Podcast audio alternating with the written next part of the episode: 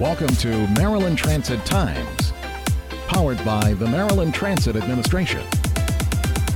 I'm Ken Berger, Maryland Transit Times. Heroes come from all walks of life, and for most, being a hero is the furthest thing from their mind, until something happens. For MDOT-MTA bus operator Dexter Craig from Bush Division, that something happened when he helped save a family caught in a house fire.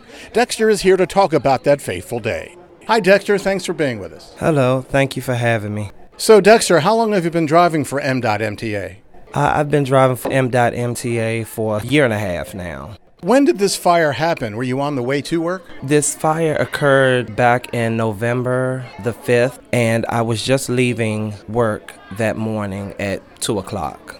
Where did the fire happen? The fire happened in Glendale, Maryland. So how did you end up on the scene? What did you see when you got there? I stopped by a local fast food chain that I don't normally eat from, and I saw the smoke. Because I had went to the fast food chain, I was able to see the smoke once I left the drive-thru. And I had arrived on the scene. I followed the smoke, arrived on the scene, and that's when I saw one of the vehicles in Ms. Hines' driveway on fire. Two of the garage doors were on fire, and the room over top of the garage was on fire as well. It was fully ablaze. So it was spreading pretty quickly. Yes, sir. What was on your mind when you saw the house? I have to call 911. I have to get help. One of the things that was puzzling to me was that there was a fire department close by, and I hadn't heard any sirens. So I just remember saying that I have to do something and just darting towards the house. Now, were you scared, or did the task at hand overcome any fears? There was some fear.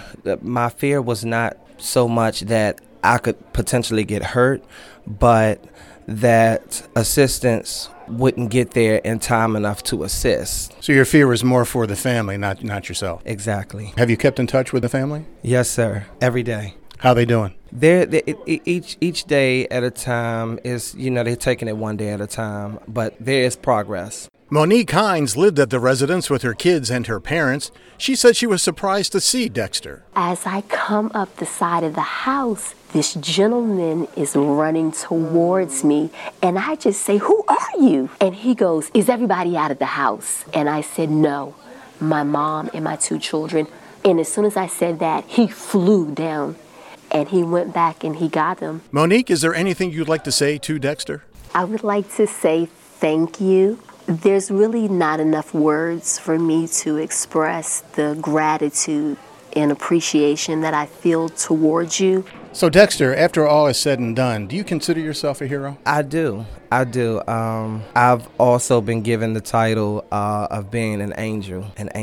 That's pretty awe-inspiring. Yes. Dexter, thank you very much for your time. A job well done, showing just how great MDOT-MTA employees really are.